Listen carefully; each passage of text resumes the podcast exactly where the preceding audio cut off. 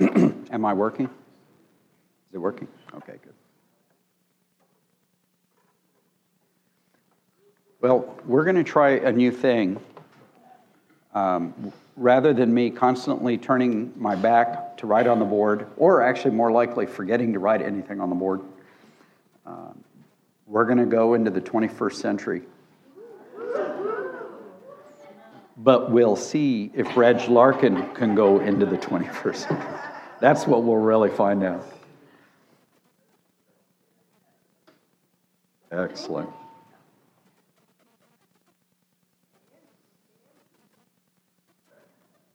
Is it supposed to be that tiny? Okay. I don't know whether you guys can read it or not. Okay. I'll do two lines worth. Okay. You may not be able to read it. Wow. I need to change location, I think.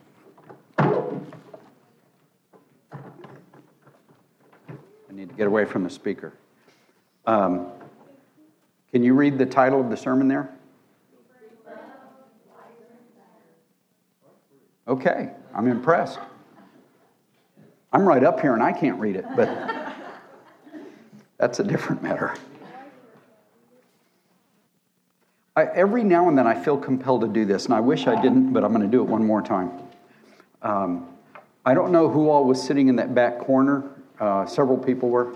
I have to apologize uh, because um, some of the songs this morning I really wanted to sing vigorously and out loud, and people usually suffer when that happens. Uh, I, I have, you know, it's like the broken clock that hits the correct time twice a day. Um, I hit the right note maybe even three or four times a day. So, uh, my apologies if I was disruptive for anybody else's uh, worship time back there. Well, we're going to continue with Second Peter, and as we've launched into the end of Second Peter, uh, we have launched from there into the uh, armor of God. So if you will turn to Ephesians chapter 6, we will continue there.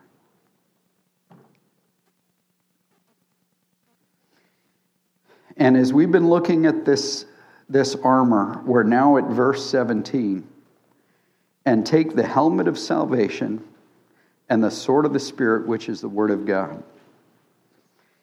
And as we've been talking about, this is not just a formula, this is not just a series of words we say.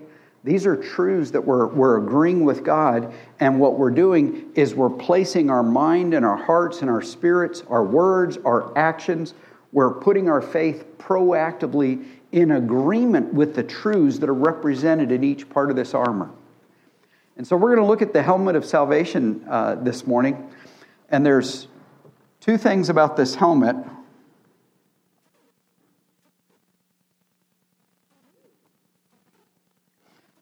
And recognizing that this is protection for our mind, which shouldn't be too surprising. Everything about the armor is anchored in truth. Everything in the armor is anchored in some revelation of what God has accomplished for us in Christ or through Christ. And this recognition that he's saying, if you are putting on the right protection, the truth of your salvation, this is going to protect you, protect your thinking, protect your attitudes, protect your expectations, predict, I mean, protect you in terms of what you predict for your future, protect you in terms of how you interpret and understand the effect of your past. This helmet will be true protection for your mind. So for, for almost all of you, for almost all of you who are in this room, as far as I know, the vast majority have already put their faith in Jesus Christ. If you have already put your faith in Jesus Christ, then this gets to be protective review. So, not an invitation, but protective review of do I really put this helmet on on a day to day basis? I think I asked this a few weeks ago. Um, how many people here, so actually, I'll ask it again. So, this is an actual raise your hand. How many people here who have put your faith in Jesus Christ have ever gone through a moment of doubt, wondering if you were really saved? Okay. That's a lot of hands. Um, that recognition, that's the exposure of our need for this helmet. The very fact that all those hands went up is our evidence. Boy, do I need to get really good at wearing this helmet. Boy, do I need to get stronger and stronger and clearer and clearer of what it means I'm putting on. So, again, for, for most of us as believers, this may be very much a review of the realities of salvation, but I hope you stick with the process. And I, again, I hope you stick with the process for strengthening your thought life and that you stick with the process for strengthening your celebration of what's true and that you stick with the process of this reviewing these truths for the purpose of planning. I want to I want to go to those truths the next time the enemy is trying to disqualify me in my role as a son or daughter of God. I want to go to those truths the next time the enemy tries to get me to turn around and measure me for my salvation rather than measure the finished work of Jesus Christ. So let's, let's go into it. And there's a lot of different ways to that we could uh, look at this. But I want to look at two specific areas or two specific applications of these truths. Every now and then I'm going to check and just make sure that my, my print is working. Um, good. Is this better than the board? Yeah. Okay. Good. What was that? Okay. Then we're good. And, and this recognition of destiny and identity, of recognizing there are now some things about knowing my destiny accomplished through this salvation that will change the way I think or should change the way I think and face life. And then there are things about this salvation that radically should transform our sense of identity, who we believe ourselves to be. So let's take a, a quick look. And let's start with John Let's go through this. Again, I'm going to hit several passages that I know most of you are very familiar with. Please don't allow familiarity to glaze your eyes over. That we would pay attention to what we're reviewing together here. So in verse, uh, I'm sorry, in chapter 3, Jesus is talking to Nicodemus. Nicodemus has come to him in the night. Uh, he's a leader, he's part of the Sanhedrin, he has standing in, in the culture. Uh, he's a man who's looked up to as a teacher, and he's coming to Jesus at night out of embarrassment, out of a certain degree of shame that the others will not accept and understand and approve of the fact that I'm coming to Jesus, this upstart, that I'm coming to him for truth and wisdom. But Nicodemus was at least smart enough to know that's the man I need to be talking to. And we know that, that later after Jesus' death and, and uh, the, the outcome of Jesus' ministry at the cross, that Nicodemus was finally ready to publicly identify himself as a disciple of Jesus.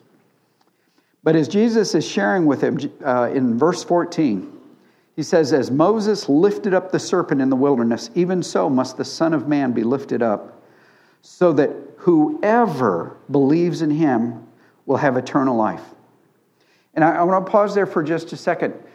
The, the beauty of, of this simplicity and, and these, these words, this principle is repeated over and over and over and over again in the New Testament. God really is saying anybody is welcome, everybody is invited. So we could look at the worst person, and I don't know if you've ever done this, but we could look at the worst person and we might even think there is no way in the world that person's ever going to become a Christian. And what God is really trying to get in terms of his heart and thinking into our hearts and thinking is, but God wants them to.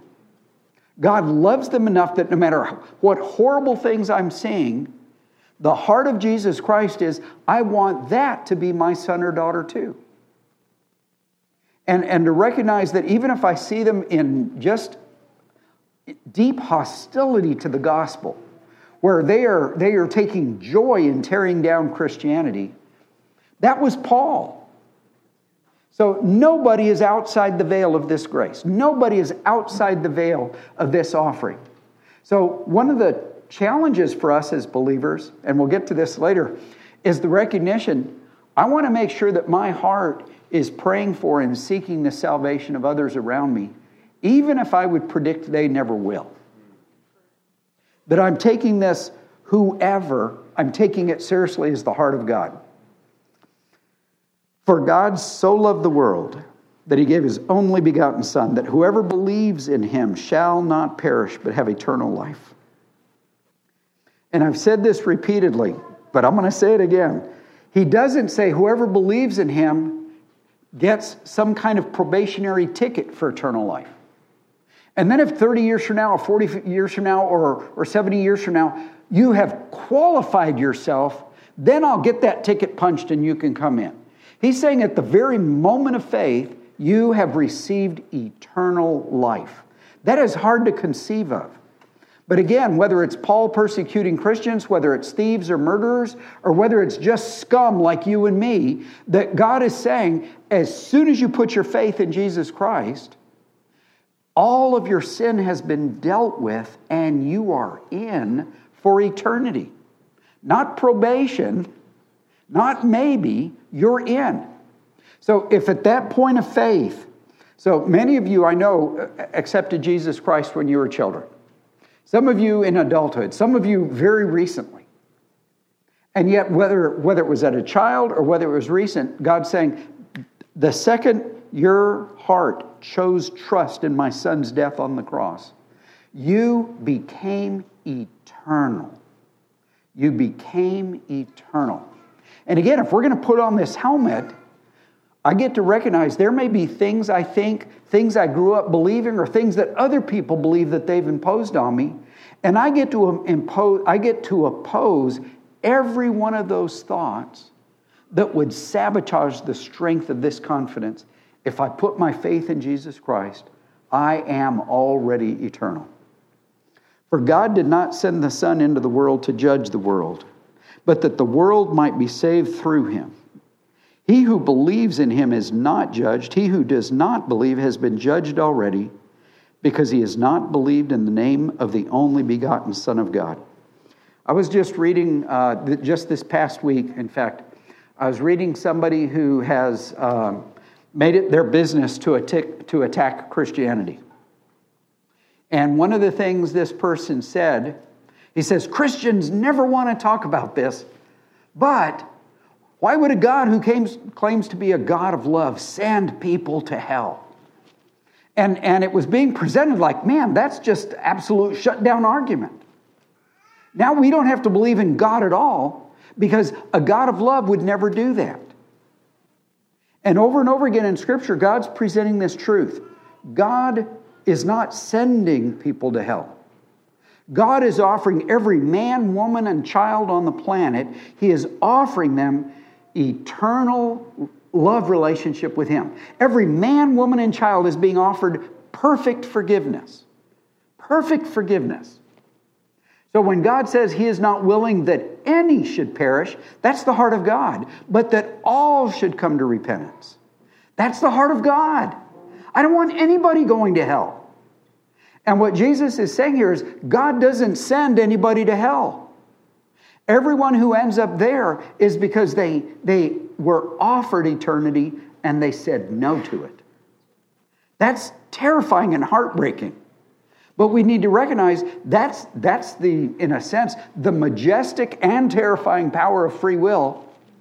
Not total free will, we just have free will within the bounds that this sovereign God has decreed. And this is one of the ways He's decreed say yes or say no to my offer. And I will take your yes and I will instantly do miraculous things for you. I will rescue you from the hell that you deserve. I will cleanse you and forgive you of all your sin. We sang that already. I told Stephen as, as worship with songs was over, I said, I can go home now because we've already done the sermon. If you were listening as we sang those songs, you were already practicing the helmet of salvation. And that it's not just that we're forgiven, it's that we're cleansed. We're going to keep looking at that through this. We're clean before God. Not because we deserve it, not because we've measured up, because that's what the death of Jesus Christ accomplishes for us. And so that, that beauty that God is saying in this passage, I don't want anybody going to hell. I'm inviting everyone, whosoever will, whoever believes in my son can come in. And go over to, to Romans chapter 10.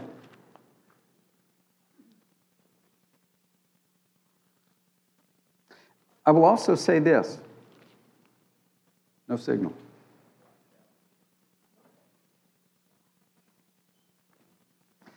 Well, let's continue while the electronics are being attended to. In Romans 10, and let's start in verse 8. What does it say? The word is near you, in your mouth and in your heart. That is the word of faith which we are preaching that if you confess with your mouth Jesus as Lord and believe in your heart that God raised him from the dead, you will be saved. For with the heart a person believes, resulting in righteousness, with the mouth he confesses, resulting in salvation. For the scripture says, and here's the same word again whoever believes in him will not be disappointed. For there is no distinction between Jew and Greek, for the same Lord is Lord of all, abounding in riches for all who call on him. For whoever will call on the name of the Lord will be saved. I love the clarity and the beauty of language uh, that God chooses to use so often in Scripture. And some of his strongest, clearest language is about the results of putting our faith in Jesus Christ. And so he's not saying if you're good enough, you will be saved. He's not saying if you join the right church or go to the right group or give the right amount of money. He's not saying if you measure up in someone else's eyes or you measure up in your own eyes. He's saying one thing if you believe in your heart and you confess with your mouth that the lordship of Jesus Christ and the seal of God's approval over his sacrifice that was evidenced through the resurrection. So Actually, Scripture says this. We won't go into it too much right now. But the recognition that if there was no resurrection, we would not have the prophetic seal that Jesus was the Messiah who died for our sins. So, Isaiah 53, 700 years before Jesus was even born, gave a, an incredible prophetic picture of what Jesus' death was going to accomplish. That he would be pierced for our transgressions, he would be crushed for our iniquities and that by crushing his spirit with the wrath that we deserved, God would purchase for us forgiveness. And so that substitutionary death was the point of Jesus coming to the planet. Prophet after prophet after prophet could have taught everything that Jesus taught. Jesus didn't have to come to the planet to teach more stuff. Jesus came to the planet because he was the only one who was righteous and pure, walked with the Father sinlessly, so that rather than dying for his own sin, he could die for my sin. And Isaiah predicts that 700 years ahead of time. And now this passage is saying anybody who recognized that that Messiah who was prophesied to come die for our sin was also prophesied to rise from the dead as the Father's seal of approval on his sacrifice. And so when I believe in Jesus, I cannot just say, you know what? I believe in Jesus' teachings. Uh, I think he, he was a man of God, or I might even think he was the Son of God. And he came and he taught a lot of really good stuff. And I would still be doomed to hell if that was all I believe. Because what I'm being asked to believe in is that his death accomplished salvation. And now I'm being asked to believe that the Father put the stamp of approval through resurrection. And now I'm asked to choose that I surrender my life to his lordship. That's an ongoing battle. So, show of hands again. How many people here have uh, completely uh, finished the process of making Jesus Lord of every moment, every choice, every decision? And there are no hands. Okay. That just shows that I have a room full of honest people. Uh, we're not finished growing, but that the heart choice has been made. The heart choice has been made. That I'm confessing Him and I'm surrendering my heart to keep growing, where more and more I look to Jesus Christ to be the King of my next choice, to be Lord over the next words out of my mouth, to be in charge of how I treat my friends, my family, my husband, my wife, my brothers, my sisters, my parents, my children. That there is a living, integrated partnership with this living Jesus Christ that means I can't do this alone.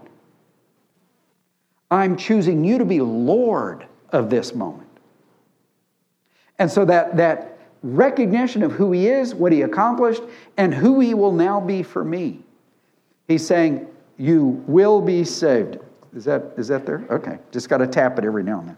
Yeah, I just need to change that setting. Okay.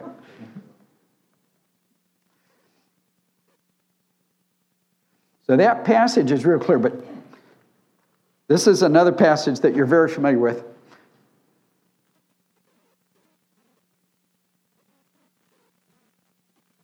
Let's go to Ephesians 2 8 9. How many people here? Oh, no, I don't need to ask for raising of hands. If you have not memorized this passage, please memorize this passage. There, were, there will be so many moments when God gives you reassurance through this passage or equips you to offer a promise of help to someone else who's struggling. And I would say, some, particularly someone who's struggling to measure up. Because this clarifies that that will not be the process. So here in Ephesians 2 8 and 9, for by grace you have been saved through faith. That not of yourselves, it is the gift of God, not as a result of works, so that no one may boast. And, and the reason I, I wanted to add this particular passage is it's not simply I put my faith in Jesus Christ and He's my 10% or my 50% or my 90% salvation, and now I get to do the other 90% or the other 10%. That my entire salvation is accomplished by Jesus Christ, and my works do not add to salvation. Let me say that one more time. If I've really put my faith in Jesus Christ, He is my complete salvation, and my works do not add anything to my salvation. There is something in the human heart that wants legalism. There is something in the human heart that wants to think I earned it. And, and I know I shared this, but when I was really trapped, um, still very much immersed in the occult, and, and I knew that God was, was wanting me to repent of that and turn to Him. And I can still remember almost having like an all night long argument with God, a real argument with God, of asking Him to give me a task, give me a journey, give me a project, give me, give me a, what's that thing called in old myths and legends? A quest. Yes, quest. Who, who, who, did that? Okay, thank you. A quest. Give me something to, to impress you with that you'll go, well, well done, Reg. Come on in. And even though it was not an out loud conversation, I very much had the strong sense of God constantly saying, That's not how this works. You're going to have to trust me completely. And, and he did, by the way, rescue me from all that. But that recognition that we want to add some legalism. There is something so twisted in the human heart that we want credit for our salvation. And even after we're believers, so much in the New Testament is written that we have to keep fighting that tendency. That you and I are not a little more saved after we've cleaned up our act. And I mean miraculously cleaned up our act, where God has really done wonderful things in our life. That we will still be 100% saved by the death of Jesus Christ and our, our works matter to God. That's reward for eternity. Everything we do, Jesus said, You can't even give a cup of water in my name without it receiving eternal reward. There, there is a great, incredible outpouring of God's delight for all the choices we keep growing in under His Lordship. But they didn't save us, they don't add to our saving. We're just saved or we're not. And that recognition that this passage makes it real clear works are not in the equation for salvation. They are definitely important for reward, not in the equation for salvation. I'm going to add another passage here. Maybe. Let's go to Colossians 2.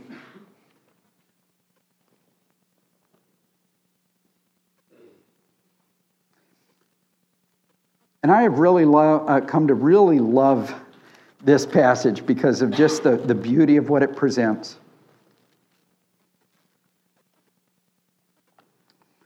But Colossians 2, let's see, where's a good place to begin? Let, let's start in verse 13. When you were dead in your transgressions and the uncircumcision of your flesh, he made you alive together with him, having forgiven us all our transgressions having canceled out the certificate of debt consisting of decrees against us, which was hostile to us. And he's taken it out of the way, having nailed it to the cross. When he had disarmed the rulers and authorities, he made a public display of them, having triumphed over them through him. And so again, he's putting the focus on the cross that that death is where he purchased our forgiveness. But he does it with this beautiful picture that you and I owe God horribly for our sin. That certificate of debt was the record of everything I owe God for my sin. But it wasn't, it was no longer on my account, it was nailed to Jesus. And that you and I get to learn to rejoice in that when the accuser comes to you as a believer and tries to make you doubt your salvation. And sometimes he'll make you doubt it because you don't feel like you're passionate enough. Sometimes to doubt it because you've sinned and you know you've sinned. There may be a multitude of ways that the accuser comes against you. And part of your, your helmet, part of you putting on the helmet, part of me putting on the helmet at that moment of doubt is to recognize wait a minute, have I put my faith in Jesus dying on the cross for my sins? Then I am secure. My certif- certificate of debt, everything I'm looking on that I think this might disqualify me, I get to agree with God. Father, that thing is not on my account. I don't know if you ever used that phrase, but I would encourage you Come up with your own version of that phrase if you want. Say it a little bit different. But where you in your prayer life learn to thank God as you're confessing sin and, and receiving forgiveness of sin, to add that clarity of truth, that clarity of agreement with this doctrine in Colossians 2. Father, I want to thank you that I'm forgiven because this sin is not on my account. This sin was transferred to Jesus at the cross and you dealt with it perfectly and completely there. Now, he also says it was taken away. So here's another just a beautiful addition. Not only does that account, not only is that sin not on my account, when it was placed on Jesus' account, it was dealt with and it's gone. My sin account does not exist in the universe. My sin account does not exist in this universe. That I could sit down with God and one day I, I expect something like this will occur. I could sit down with God and we could talk about His work and His grace through my life. And as we're talking about His work and grace through my life, we're going to bump into the facts and the, and the historical realities of my sin. But there won't be a sudden moment of shame. There won't be a sudden moment of turning my eyes away from God as we review those facts of history. Because God and I will then be in perfect agreement that we're talking about a fact of history. We're not talking about an indictment against a guilty person. It's just a fact of history now, and we never have to deny those facts. Scripture tells us the facts of Peter's sin. I don't know how often Peter went to churches and go, hey guys, have you, have you read uh, Matthew, Mark, Luke, and John yet? Yeah, I come off looking pretty good, don't I? No, he didn't. Those facts are in there because they do not condemn Peter. And, and Paul had the facts that he had sought to kill and imprison Christians, and everywhere he went, that history followed him.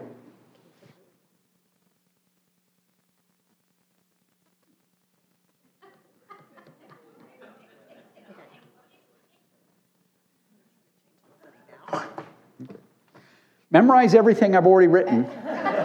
Um, We'll come back to it.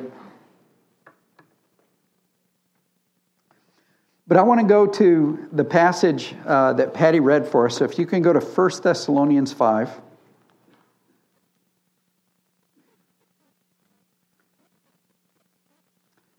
because he adds an idea to this that I think, again, matters to what we're talking about.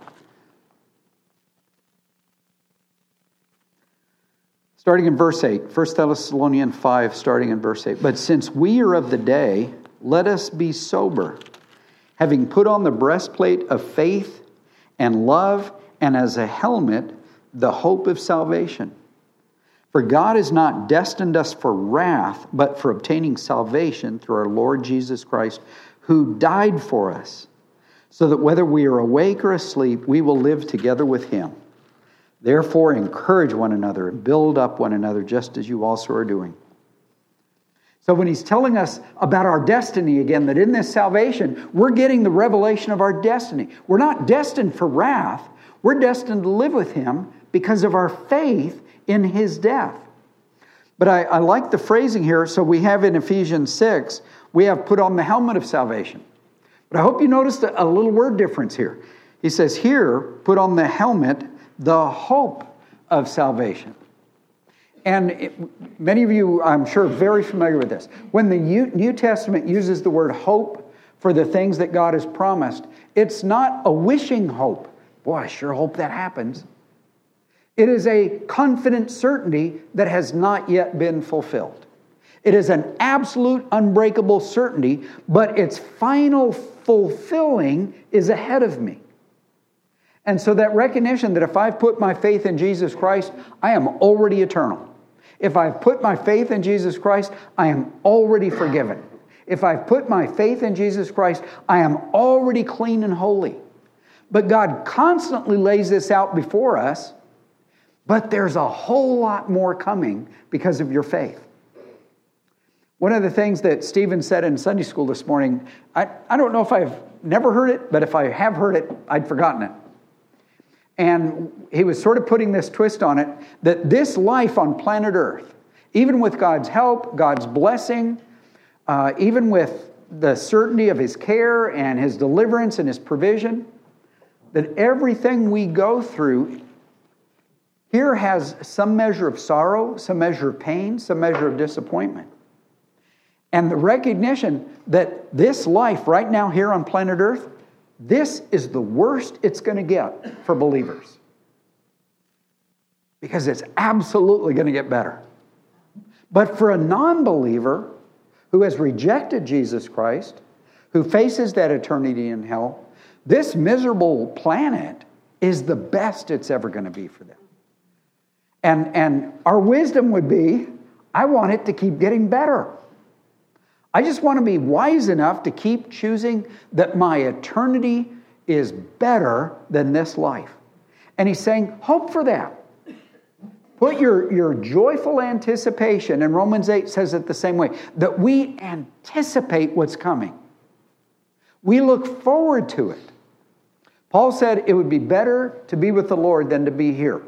But he says, But you know what? I have a calling and I have a purpose, so I'm going to joyfully continue my purpose here on the planet. He wasn't suicidal, he was wise. He could recognize that life will be infinitely better than this life, but I have a purpose here, so I'm going to stay and joyfully do my purpose.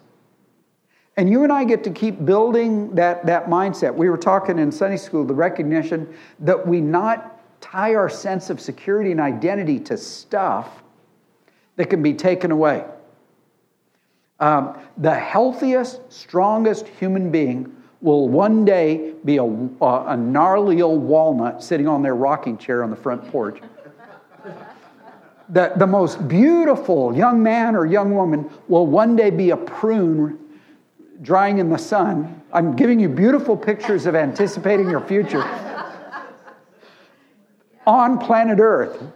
I know I've said this before, but there are so many times when Carrie, I don't know what Carrie, Carrie and I, sometimes Aaron, will be sitting there, and then we all get up from sitting there after two or three hours talking or visiting or watching a movie, and we all get up and we're like, like oh, oh. I look forward to the day when that's not happening anymore. But that's not my biggest sorrow. My biggest sorrow is when I see sin in me. That's my actually my biggest sorrow. And what he's saying is there will be a day when you are perfectly cleansed, purified, and finished. I will do it. God, not Reg. I will finish you. And in fact, he says in 1 John chapter 3, it does not yet appear what we shall be, but we know that when we see him, we will become like him because we'll see him as he really is.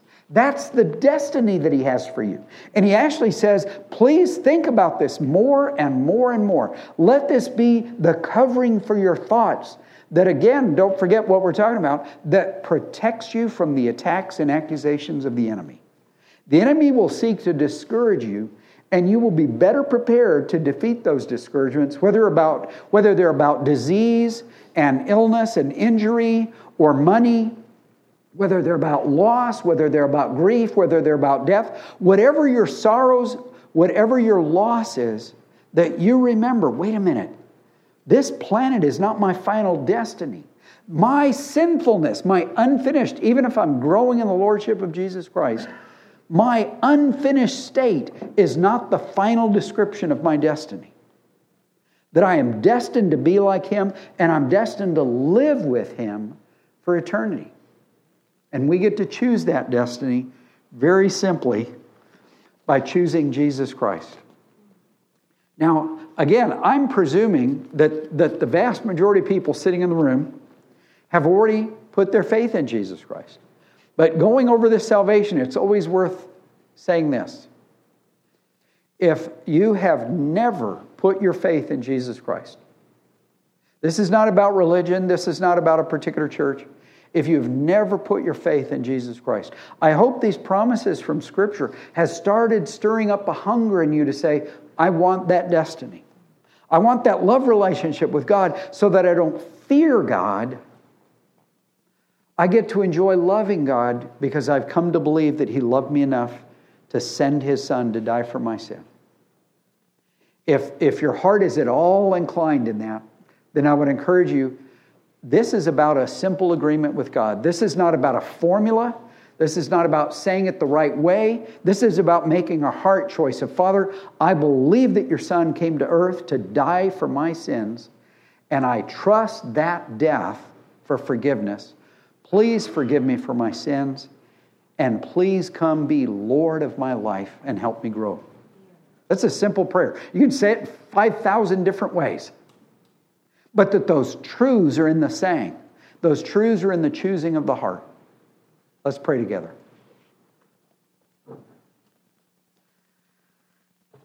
Father, I do thank you that what you offer us is real. What you offer us is powerful. And Father, what you offer us is motivated by perfect love. Father, you've also said in your word that perfect love casts out fear. We don't have to be afraid of you once we have said yes to your perfect love. That then you're no longer the judge that we would hide from. As we already sang, you become the Father that's good for us, good to us, and does good on our behalf in a multitude of ways.